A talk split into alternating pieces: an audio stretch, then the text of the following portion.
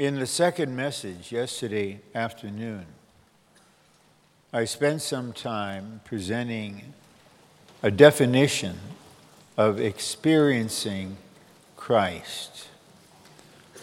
And the basic thoughts were these that we are not seeking to have some kind of experience all by ourselves. Christ, in his incarnation, human living, his ministry, his crucifixion, resurrection, and ascension, has a history of living as a God man. And all that he is, and all that he has passed through and experienced, are now elements of the all inclusive, life giving Spirit. And because this Spirit is now mingled with our regenerated spirit, little by little, Christ's history, that is his personal history, will become our experience. We will enter into Christ and his experience. So when we experience the cross, it will be in union with Christ. When we experience resurrection, it will be in the resurrection power of Christ. And then also, Christ's experience will become our history. So the more we are in our spirit and walk according to the Spirit in our daily living, the more opportunity is given to the all inclusive, life giving Spirit to impart to us in specific situations aspects of Christ and his experience. For instance, the Lord was viciously attacked by religious people, opposed. We sang in hymn 86 how he was hated, how he was despised. Then, in one place in the Gospels, he said, If they call the master of the house, meaning Jesus, Beelzebub, how much more will they call his serving ones? In other words, if they did this to me, it will be magnified to you.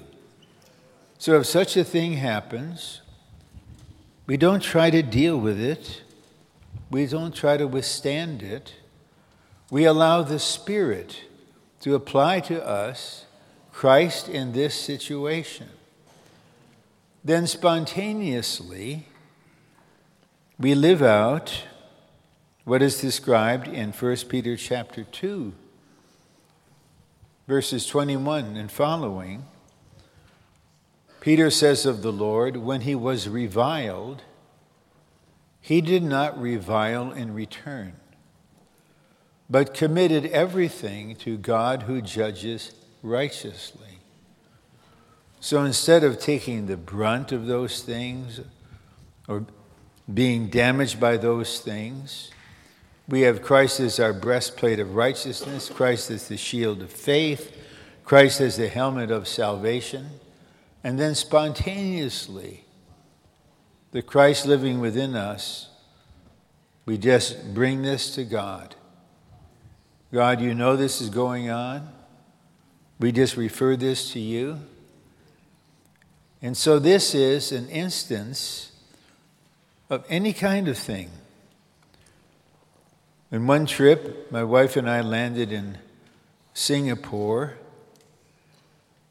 and uh, maybe 50 million people visit Singapore in a year. And so we see these huge lines at passport control. And I'm, you know, kind of weary from the flight. But then I receive a gentle reminder, really not from the Spirit, but, for my beloved wife. This is an opportunity to experience Christ. I need help when it comes to this, and I need reminding. But now we will um, make a major turn and to consider, I would say, another dimension of the experience of Christ. And this put together with Christ's history becoming our experience gives us the complete view. And the thought seems quite perhaps abstract, but we pray that the veil will be lifted and we'll see that the all inclusive Christ is the reality of God with all the divine attributes, with all that God is. He is the reality of man, of humanity, with human virtues.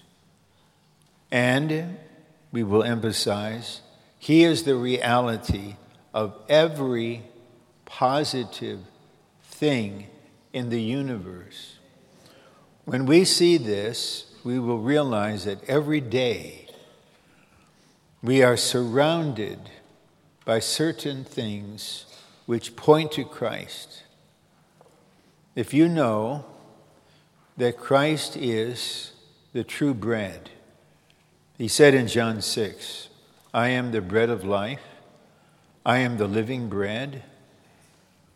He referred to himself as the heavenly bread, the bread of God, and the true bread. So here you are having breakfast, maybe praying a little, thanking the Lord for the food. Then you realize the real breakfast is the Lord Jesus. While I'm having my oatmeal or whatever it is, I assure you I'm getting healthy meals morning, noon, and night. At the same time, if I realize the real food is Christ. Right there, as I'm eating, as ha- I'm having my healthy soup, I'm having borscht. Please come to Anaheim. All of you, come to Anaheim. We'll invite you to our house. We'll give you excellent beet soup, borscht, okay? And but you realize Christ is the real food. And as far as I know, this matter of Christ being the reality of all positive things was recovered through Watchman Nee's ministry. And there's a book entitled Christ, the Reality of All Spiritual Things. And Brother Nee says, God does not give us things. He doesn't give you like mercy as a thing or love as a thing. God only gives you Christ. And we see this in 1 John 5. John says, God has given to us eternal life. And this life is in his Son. He who has the Son has the life. So God doesn't give eternal life as a thing. I give you this. Here is an element called eternal life. Eternal life is in the Son. Eternal life is the Son. You have eternal life by having the Son. So, Brother Nee developed this in his central messages. Then, when the ministry was passed on to Brother Lee, this was developed to the uttermost. For instance, in the hymns, we see this. In hymn 78, I'm so glad we sang that and devoted time to it. That's a testimony of Christ as the reality of so many positive things. But you look at hymn 198, Brother Lee has a hymn about trees. Christ is the reality of this tree and that tree, the cedar tree, the true vine. In hymn 200, it's a hymn on light. But I'd like now to read and comment on a familiar hymn, which is new and fresh to me right now, because newness is Christ. And uh, we're being renewed day by day. I know my outer man is fading away. I'm not despondent because I'm, I will be newer by the time I go to bed tonight than when I got up this morning because Christ is newness and we're being renewed day by day. Hymn 496 Christ is the one reality of all, of Godhead and of man and all things else. No man without him ever findeth God. Without him, man and everything is false. And eventually we realize this. Reality is Christ himself. Without him, nothing is real. Nothing people say is real. I cannot bear to listen to the talking heads on news stations blabbing. It's just vanity. The persons are not real. Their words are not real. The content of their speech is not real. It's false. But the same is true of me. Apart from Christ, I can't be a real human, a real husband, a real grandpa. Everything is false. And it's a very deep suffering for thoughtful people, deep people, to confront the vanity and falseness of the world system and of everything going on in it and have nothing else. But we not only have vanity of vanities in Ecclesiastes, we go immediately to Song of Songs in the divine romance with the all inclusive Christ. Stanza two, all types, that means the symbols, and figures of the ancient time. So, all the types in the Old Testament, the offerings, persons like Moses and the high priest, and the good land, and the Passover, and the lamb, they're all types and all things we ever need, both great and small, the things we need. Many, many years ago, actually 1971, Brother Lee was in my house, and uh, a sister asked him the question about why do sisters, you know, often cause problems in the church? Then a little sidebar, okay? to be balanced.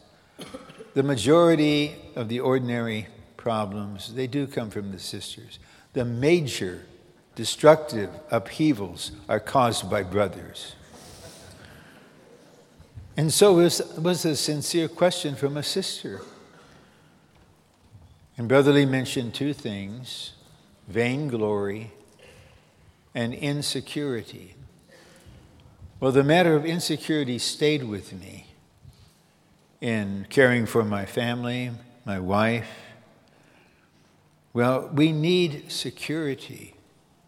This is a very deep need, especially in human females. Security is Christ. We need health. Health is Christ. We need encouragement. All this is Christ, everything we need. Only our shadows of the Christ of God showing that He must be our all in all. And the Lord arranges uh, situations where we can experience Him. I remember traveling in the south of the Philippines with my fellow warrior, Dave Higgins. And in one day, we gave three messages in three separate cities. By the time we got to the third, I had to stand up to speak. I hardly had the strength to stand. But then, this was an opportunity to experience what Paul experienced the paradox. When I am weak, I'm powerful. When I'm sick, I'm healthy. When I'm tired, I'm energized. And so the Lord will, it's a necessity. We have to take care of this. And then He is the reality of our energy, of our strength, of our health. Then we go on. All things are vanity of vanities. Uh, as soon as my daughter was born, I don't know why, I'd only been in the recovery for about 15 months. But I had a particular prayer for her. And the prayer was Lord, I ask you, as soon as, you, as she is ready in her development, show her the vanity of the world. Then she got saved in children's meeting and was saved dynamically through the faithful serving sisters. Then, when she was about 15 in a church meeting, because I had shared this with her, and she said, Dad, I'm beginning to see it. To see through the vanity, the falseness, the deceit and this can really protect one from marrying the world system. All things are vanity of vanities, Christ the reality, all things to fill. Though everything we may enjoy and own, if we're devoid of Christ, we're empty still. So we may enjoy many things, own many things, But if we're devoid of Christ, we're empty. And it's very hard for Americans to do this, to be alone and to be quiet for 15 minutes. They can't do it because if they turn off all the electronics, take out the earbuds, turn off the television, then they will sense the emptiness of their being. That's the sign. You're living a life of vanity. So you got a new BMW. Okay, you have this, you have that. And you enjoy that for the moment. But now you're alone, you're quiet, and something deep within is telling you it's all vain. But many of us, by the Lord's mercy, can say, the sense deep within us, day by day, is our life is full of meaning, full of purpose, in whatever stage. Christ is our real food. I don't know what you would but he would say if he said, Lord, you're the real pizza. I don't know, but he, he might. Our real Lord. Christ is our real life, our real light. Christ is our real food, our real drink, our real clothing, and our real might. And so I need to dress myself appropriately when I'm ministering the word. I don't think I should stand here with a pink suit on, right? I, don't think th- this would be uh, suitable. And so the clothes shouldn't draw attention to themselves. But how sweet, while I'm putting on my suit, I realize my real clothing is Christ. I'd like to just be clothed with you, so that's all that expressed is you. And when the prodigal son came home, because he was hungry, the first thing the father did was put the best robe on him. But we will need a second garment if we want to be the overcomers who are the bride. That is why Revelation 19 emphasizes her wedding garment. So, this is Christ as our garment, but not objectively. It's the expression of the Christ that, who has the Spirit, is now expressed through our soul in acts of righteousnesses. Just countless acts of service, like ushering in a conference, serving the Lord's table, caring for the children, mopping the floor of the meeting hall. So many things. You are stitching a garment because we will need this if we're admitted into the wedding. He's our real might. And so um, uh, it's very interesting. For my health, I, I believe in rigorous exercise in, in a suitable place. And you find these young men lifting weights. And why do they do it always in front of a full length mirror? it's because they want to show themselves. Okay. And so here you are, you 20 something vain fellow, trying to build yourself up one day you'll be different. I'm exercising to stay alive, okay? to be healthy. Otherwise, it's vanity. You're not doing that for your health. The motive is vanity. Okay. Christ also is the one reality of all our doctrine and theology. And all our scriptural knowledge without Him is just in letter and is vanity.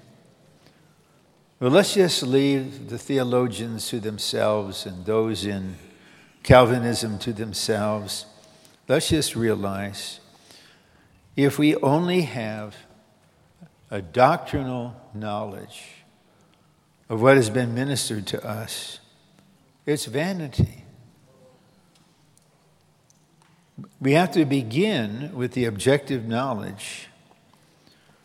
We may know the Bible so well, the ministry so well, but if, if it's only in letter, it's in vanity. Um, due to jet lag mainly, my wife and I woke up about 3:30 in the morning Friday. And uh, I was at peace, even though a fierce attack had taken place the evening before through email. But we took care of that. And then she asked for my attention. Ron, I'd like to read you something. And she read Psalm 91. And it's like I never heard it before. Just how the Lord we're in the Lord. We're protected from the enemy. We're in him, we dwell in Him as our dwelling place. And it, and it ministered Christ to me simply by her reading that. So when I had the chance, I thought, I'm going to do an, online search, first in Google, then in Amazon, to see if there are any helpful writings about Psalm 91.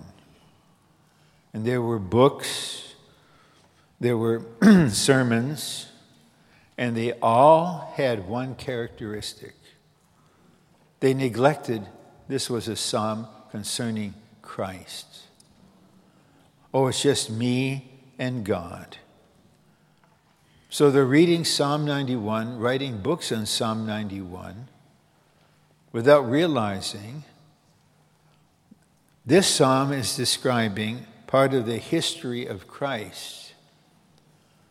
The only way I can have the experience of what is in this psalm is by being in the Christ who has this as part of his history.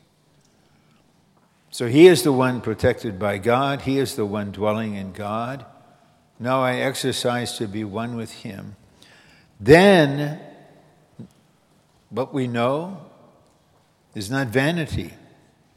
Then finally, Christ, the reality of time and space. Christ, the reality of every stage.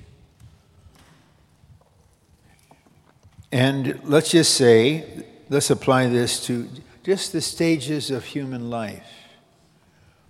How precious if someone got truly saved at 12 or 13, consecrated her or his life to the Lord, and then in, as a teenager, they experience Christ in that stage. Then they become a young adult and get married and have a family and experience Christ in this stage. And then you go into middle age, and the men may find out, oh, this is a critical time. You experience Christ in that stage. And eventually, I think surely middle age has to be over by 70, okay? I don't know what you call it after 70. I asked one doctor, uh, he may still be here in the UK somewhere, a gerontologist. I said, At what age will I be truly elderly? You know, they just like to know what the science is, and so he told me. And so I don't want to go back to be 35 or 42 or a young 60. I'm in a different stage. I'd like to experience Christ in the stage where I am. And so he's the reality of every stage. You don't have to be a strange teenager because Christ is living in you. You're a normal student, yet you're not worldly, and Christ is real to you. Christ is the one reality of all, through all eternity from age to age. Then, before we come to the outline, I just want to mention some verses and read two or three just to reinforce this uh, revelation that reality is Christ Himself. So John 1:14 The word became flesh and tabernacled among us full of grace and reality. And then later in verses maybe 16 or 17 the law was given by Moses. Grace and reality came through Jesus Christ.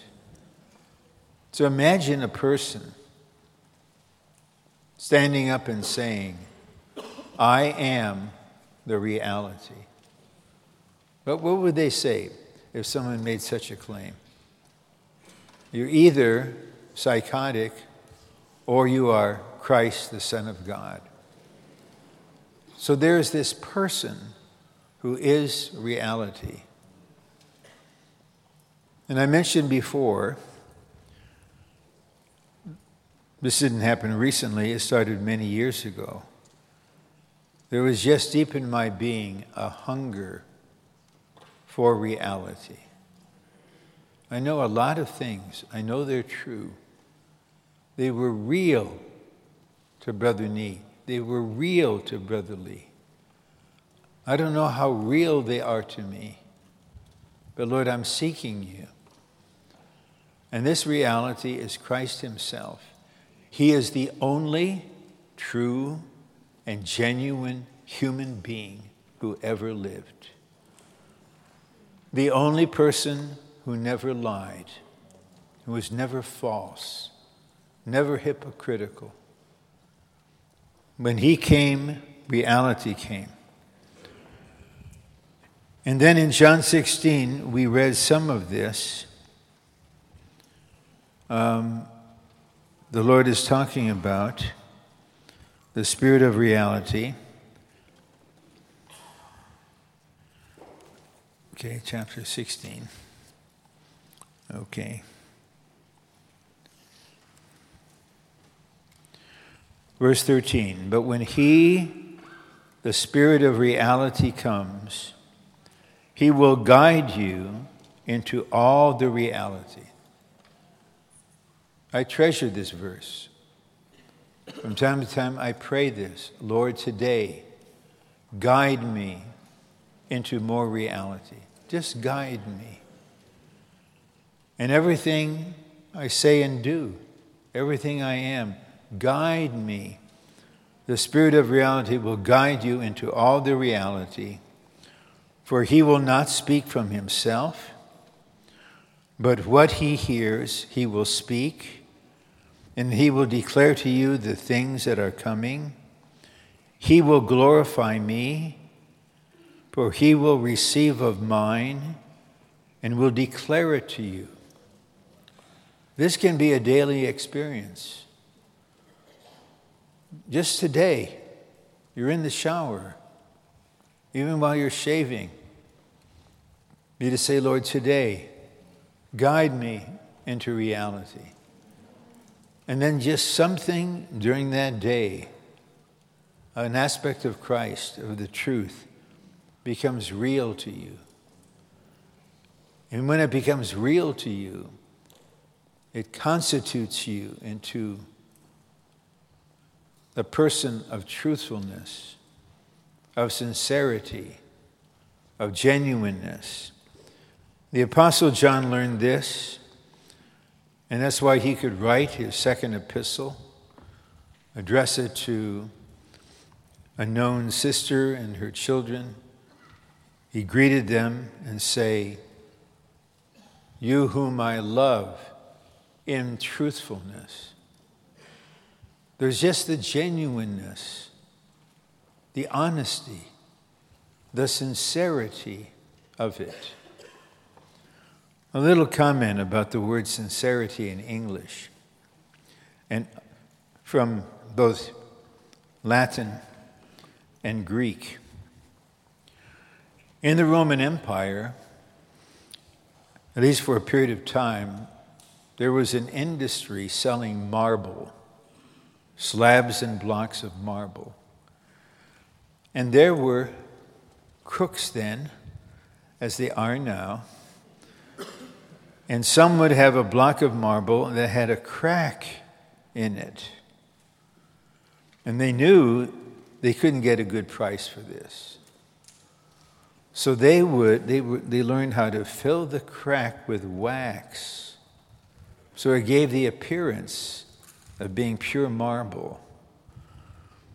But eventually the government got wise to them and so there were men, their job was to be marble inspectors. And so they would inspect the marble. And if it passed the test, they would write on the document two Latin words, sine cera, without wax. It's so good to be with people who don't fill the cracks with wax. They're just genuine. But another example from the Greek culture is relates to very fine china, cups, plates. And again, they had to be inspected because if you just would look at it like this, in this light, you couldn't see the fissure, the fine line of crack. So the the procedure was to hold the cup or the plate up to the bright sunlight, and the sun would pass through. And if there were any defects, any cracks, you would see it. And so the Greek word means judged by sunlight. So the reality is something that passes the sunlight test, S O N L I G H T. And this is what is most precious in the church life is to meet reality, sincerity, truthfulness in all the brothers and sisters. Then two other portions. I go to Ephesians 4 And in verse 20 and 21, Paul says, But you did not so learn Christ. If indeed you have heard him and have been taught in him as the reality is in Jesus. So here Paul is saying, we need to learn Christ. That's an odd expression. Not learn the truth about Christ, to learn the person, to know him, for him to show you what kind of person he is. And then you realize the reality is in Jesus. Everything he did expressed the divine reality in a human being. And then this opens the way for the Lord now to replicate his living, to duplicate himself in each one of us. And the reality was in Jesus because he did everything with God, for God, and through God. And that issued in the reality that's in Jesus. Now, this reality is in us. And for the one new man, we are being trained to know Christ and to know the reality is in Jesus. Then in verse 22 and verse 24, we have a contrast. Verse 22 that you put off as regards your former manner of life the old man, which is being corrupted according to the lust of the deceit. With a definite article, the deceit, it's personified. There's a person, the enemy, who is the deceit. Then, verse 24, and put on the new man, which was created according to God in righteousness and holiness of the reality. So here the reality is also personified, referring to Christ Himself. So we all have to be able to realize this about the culture in which we were raised. It's easy to realize it about other people's culture and national characteristics. It's all in the realm of the deceit. The old man is a totality of deceit. There's nothing real there. But the new man is the corporate living of the Jesus in whom the divine reality resides. And here there is righteousness and holiness of the reality. When the Lord comes back, he will come for a person, for his bride. But a process is going on now leading to her readiness. And it's one process, but it has different designations because there's only one church. So, first, the Lord must have the reality of the body of Christ lived out in the local churches. Then, this reality of the body of Christ will then be the developed one new man, a corporate person, full of reality. And this corporate person is fulfilling Genesis 126. And when the Lord has the reality of the body and the one new man, the next stage is the same corporate person being presented to the Lord as the bride. And just by the Lord's mercy, I say again, I'm not alone in this. Tanya and I live and breathe for the bride. We so much want the Lord to come back. The condition for him to come back essentially is the bride has made herself ready. The body, the new man, and the bride. Then one other verse, then I'll go through the outline, and then it will be your opportunity to speak. 1 John chapter 5, in verse 20. And we know that the Son of God has come and has given us an understanding that we might know him who is true.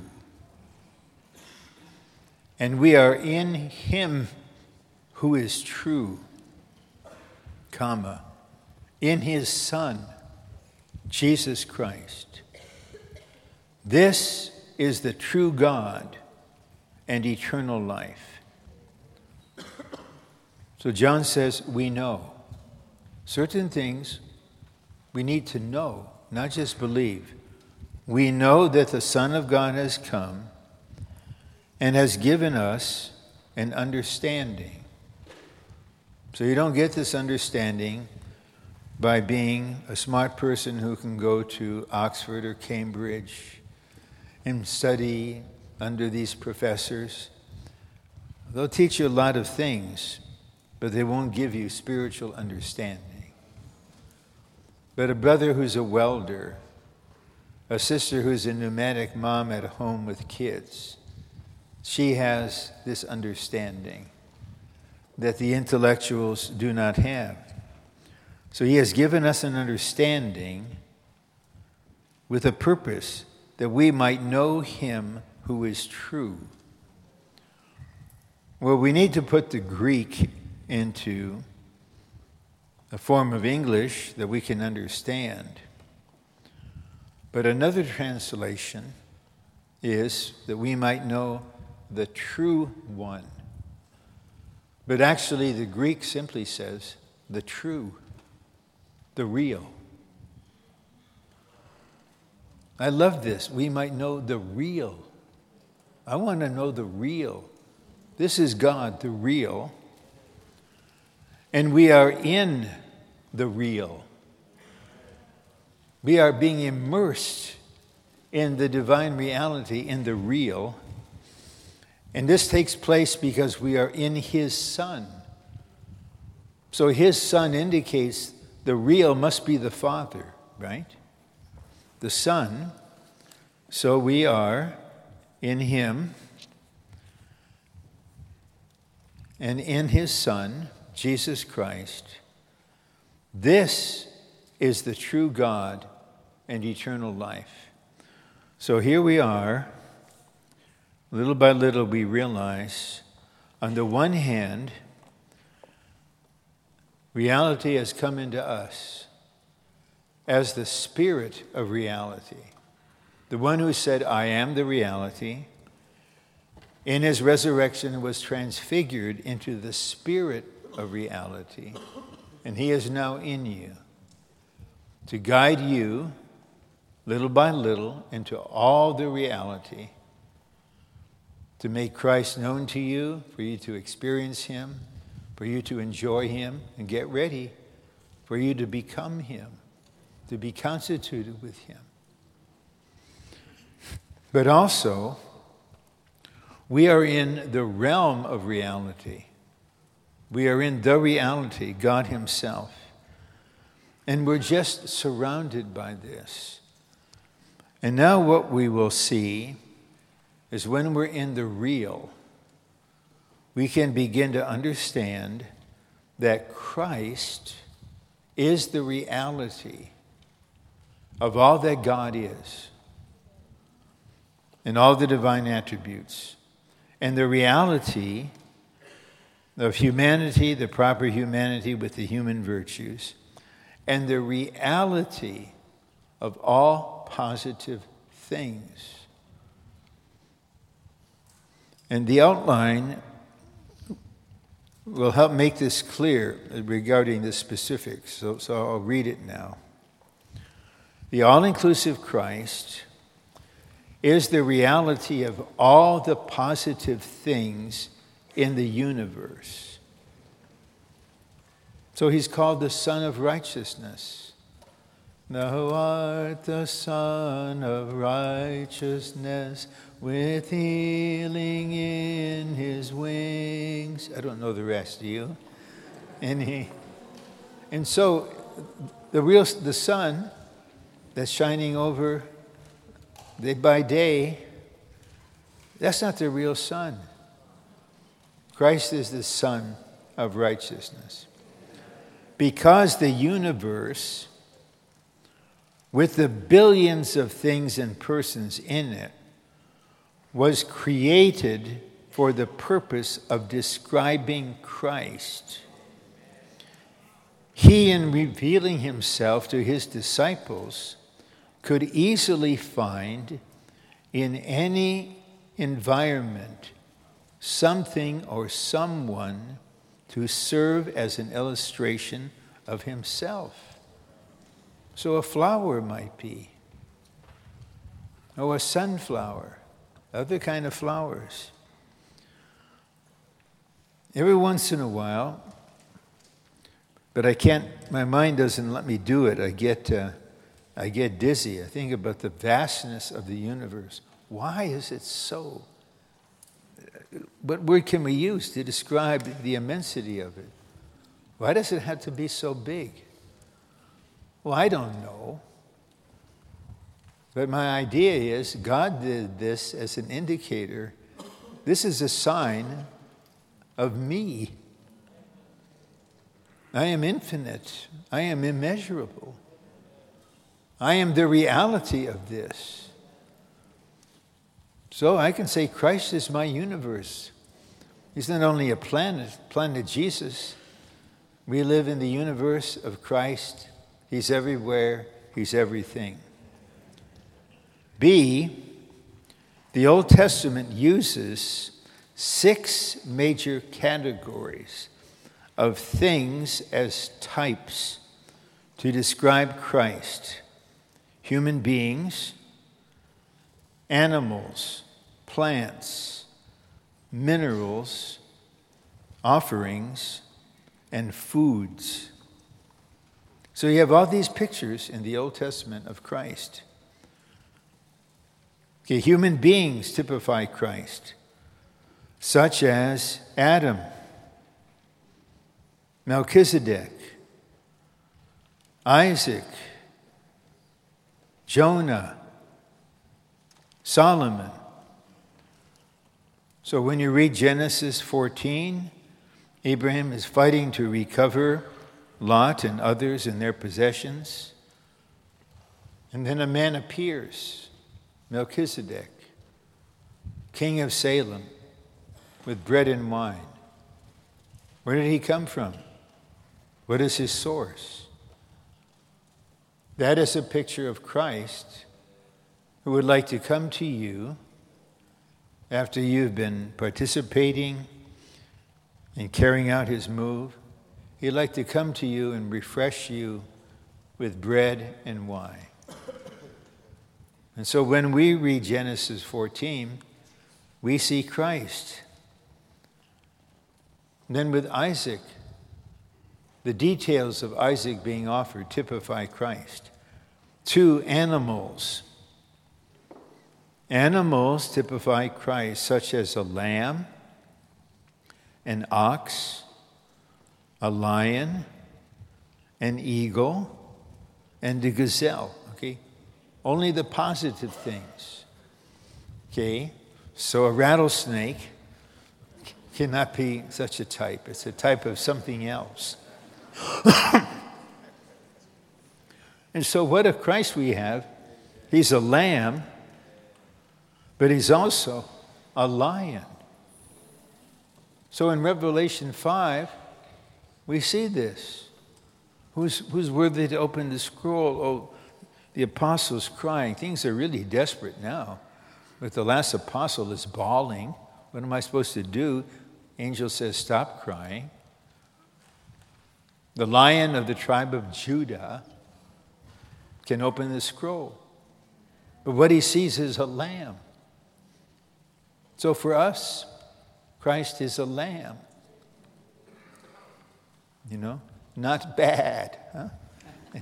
not bad, but he's a lamb, okay? But to the enemy, he's a lion. You know, there are two lions. 1 Peter 5, the devil is wandering about as a roaring lion, seeking someone to devour. But we also have a lion. And, and the devil, you're a roaring lion. But he just got a big mouth. You don't have any teeth. Christ, our lion, has defeated you. And all of us are lion cubs being trained for war. And then, what? An eagle, an ox. We need to know Christ as an ox to serve. Oh, you're just going round and round, working, but yet don't muzzle the ox. And I appreciate Christ as the ox. I don't serve by my own strength, by my own energy. I spent 24 years working on life studies. In the first few days of beginning to work, I had a conversation with the Lord, and I said, I'm willing to be an ox, just going round and round, treading out the grain. But I claim nibbling, nibbling rights. And the Bible says, don't muzzle the ox. So I was alone in an office for 24 years, grinding out grain, nibbling everything I was grinding. So I enjoy Christ as the ox. Then, when it was time for the ox to fly, Christ became the eagle. E3 Plants typify Christ, who is the tree of life, such as the vine tree, the apple tree, the olive tree, the fig tree, and the pomegranate tree. The different parts of a tree are also types of Christ, such as the root, the stump, the sprout, the branch, and the fruit. And we are trees in Him. And we all need deep roots. Brother Nee emphasized that. That's why nothing could exhaust him. Because outwardly, the tree is an environment of the severest suffering. But the roots were deep and went, could absorb the water from the river, and you couldn't defeat him. So we need the roots and all the other parts. Four minerals typify Christ, such as gold, silver, bronze, and iron, and different kinds of stone the living stone, the rock, the cornerstone, the top stone, the foundation stone, and the precious stone. My elder son gave creative middle names to his two sons. So the first one is Joshua True Kangas. David said, That's the name. I said, Listen, you're the dad. you're the dad. Then the second one is Samuel Stone Kangas. And when he was in school at Acaciawood and had to give his full name, he was kind of embarrassed to say Stone. But his teacher wisely said, One day, Samuel, you'll be glad that your name is Stone. Uh, then they had a daughter, and her middle name is, is Hope. If he had another son, he might have named him Mountain. Right? Gazelle. Okay. And so he is all of these stones. Five offerings typify Christ, such as the sin offering, the trespass offering, burnt offering, meal offering, peace offering, wave offering, heave offering, and drink offering. So we read Leviticus and we see Christ everywhere. Foods typify Christ, such as bread, grapes, figs, pomegranates, olives, wheat, barley, milk, and honey. And so, last night, to, to help my health, my dear wife prepared a warm drink with a certain substance, and then milk and honey. Christ is milk and honey. Now, you don't drink a glass of honey, but just a little dab of honey sweetens everything. See, in the New Testament, Christ is the Spirit of reality who makes the untraceable riches of all that He is real to us, guiding us into Himself as the divine reality. So, this is an obvious illustration. I'm a little dry. I need a sip of water. But the living water is Christ. He told that woman in that conversation in John 4 May have a drink? It's odd you ask for me a drink. I'm a Samaritan. If you knew who was saying, Give me a drink, you would have asked him, and he would have given you living water. And whoever drinks of the water that I shall give him, it shall become in him a fountain of water springing up into eternal life. Okay, this is John 4. Okay, I'd like to ask you gently has this become real in you yet? That right now you realize the Father is the fountain in the depths of your being. You have a fountain in you right now. It's springing up in the sun, and it emerges as eternal life and is flowing toward the New Jerusalem. So we need to learn. We got a lot of help from the summer training on speaking to the rock.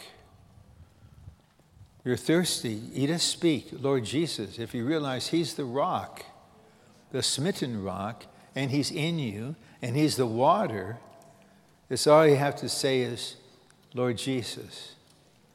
And the river flows, and you're refreshed, you're invigorated, you're uplifted, you're encouraged, you're healed. And it's very touching how he related to her. It wasn't like some preachers saying, You're a sinful woman, you're going to hell, you're under the righteous judgment of God, fall down and repent. He spoke to her about water. And then he took a step and said, uh, Go call your husband. And she said, I don't have one. And he said, You're correct. You don't have a husband. You've had five of them. And now you're living with a man, nothing new under the sun, who's not your husband. And so he enlightened her in this way. And he understood why did she go from husband to husband and then give up on husbands altogether and just live with a man? It's because she was thirsty. Has it occurred to you? This is not an excuse. Last night, there was a lot of sinning taking place in Nottingham. And this morning, a lot of people feel quite miserable if they're awake yet. And one of the main motives was they're empty and they're thirsty. And instead of coming to you with a hellfire message, I'd like to come to you with the Son of Man who understands your situation and offer you living water. And when you, then he, he touches something to enlighten you, but it wasn't, she wasn't troubled when she went into the city. Come see the man who told me everything. Yet I got eternal life. And she brought a whole city to the Lord. How wonderful. I don't know how you would feel if to your home meeting came a woman, say, 47, she's really seeking, and you find out she's been married five times, living with a man, you might say, not good material. Well, only Christ is good material.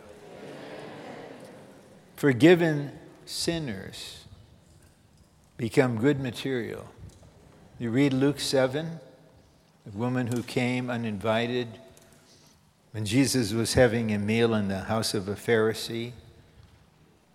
She got down at his feet, was weeping, washed his feet with her tears, wiped his feet with her hair, anointed his feet. Then there was a discussion because the religious Pharisee was critical. Then the Lord said, The one who is forgiven much loves much. This is one way how the Lord turns around all that the enemy did and all of the mistakes, all of our transgressions, all of our sins were truly forgiven. And our only response is, I just love you, Lord. I love you, Lord. So, and then D, the elements of the reality of all the types are in the Spirit. They're all in the Spirit. And the Spirit transfuses and dispenses all these riches into us through the Lord's words. So the Spirit does this then we're reading the Word, we're praying with the Word. And then the Spirit transmits the reality of this into you, and it's endless. It's just endless, unsearchable, untraceable riches of every positive thing. So every, once in a while, as the year is getting close to the end, I try to count how many different beds we slept in in a year. Some can only they can only sleep in their own bed. If they're in a different bed, they can't sleep. But I can say sincerely, my real bed is Christ. My pillow is Christ. My, my covering is Christ. True rest is Christ. Okay, Roman 2 let no one therefore judge you in eating and drinking, or in respect of a feast, or of a new moon, or of the Sabbath, which are a shadow of things to come. Sorry. It's slightly improving. It's breaking up. Anyway, my spirit is still flowing. Excuse the cough. Dang. But the body the substance is of Christ. Let no one defraud you by judging you unworthy of your prize. Religion defrauds people. It lays upon them all kinds of commands and restrictions.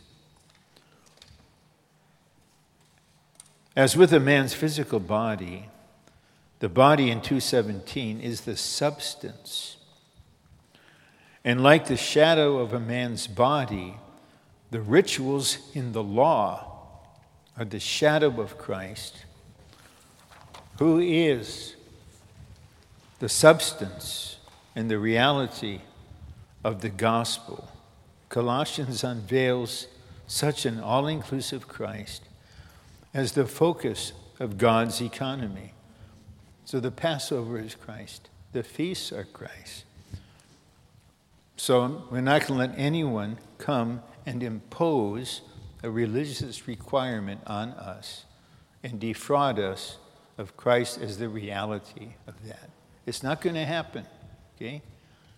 You're not going to do this to me, and I'm not going to let you do this to my brothers and sisters. They have the right to enjoy this Christ. B, daily, weekly, monthly, and yearly, Christ is the reality of every positive thing, implying the universal extensiveness of the all inclusive Christ.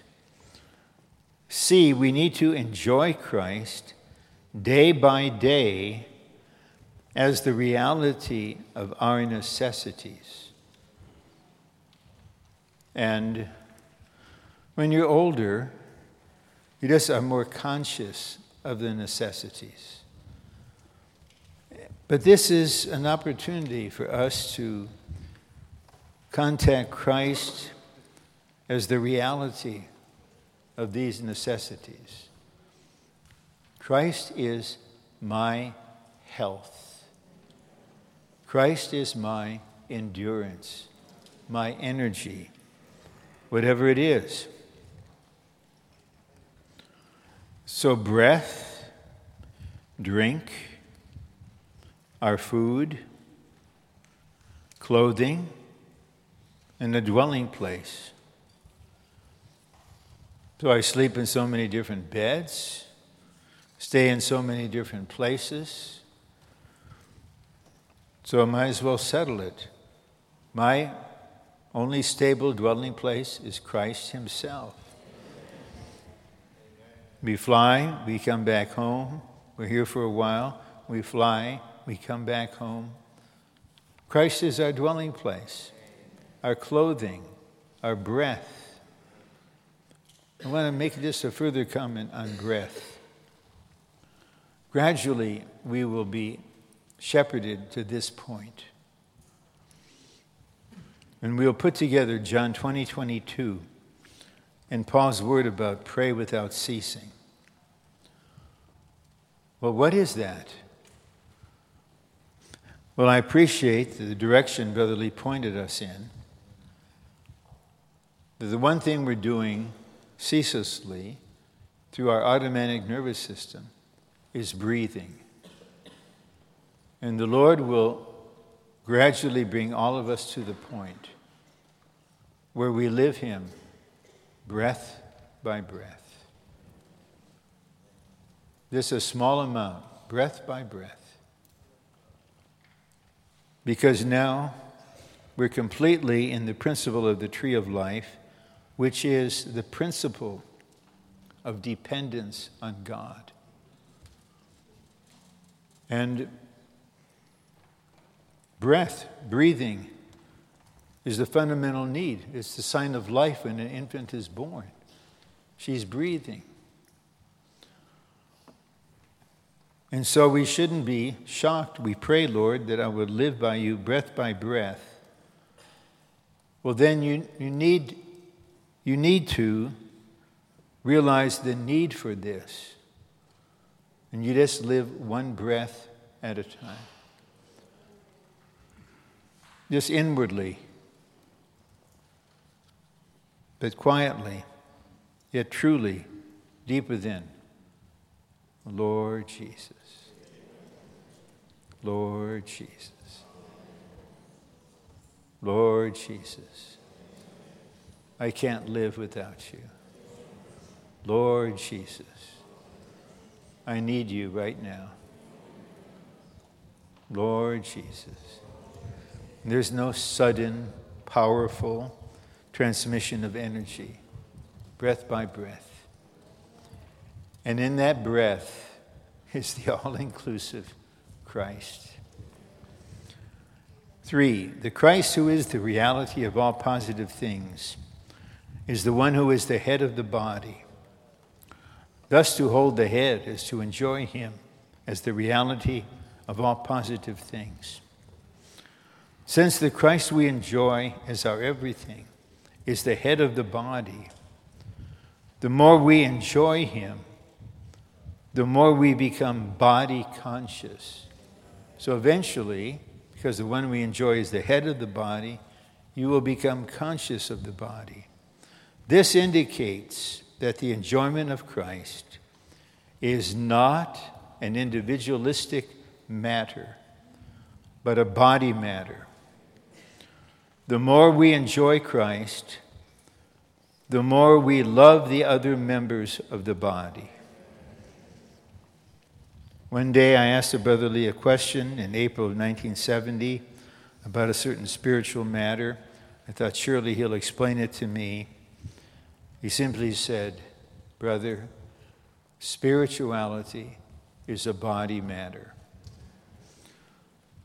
So, for the last 49 years plus, I've been seeking and learning what does it mean that spirituality is a body matter? So now I can tell you it means spirituality is a body matter. Okay. And it's really true. The more we enjoy Christ, who is the church loving Christ, you just love the members.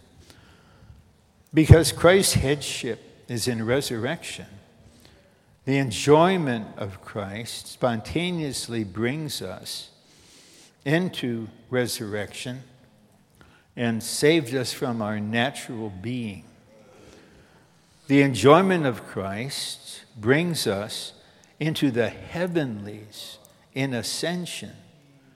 We can be experientially in the heavens only by enjoying Christ the head as the life giving spirit in our spirit. As we enjoy Christ and hold him as the head, we absorb the riches of the extensive all inclusive Christ, these riches become in us the increase of God by which the body grows for its building up. This is the all inclusive Christ as the reality of all positive things. So, once again, please pray with someone nearby. Then we'll have a number of the saints sharing.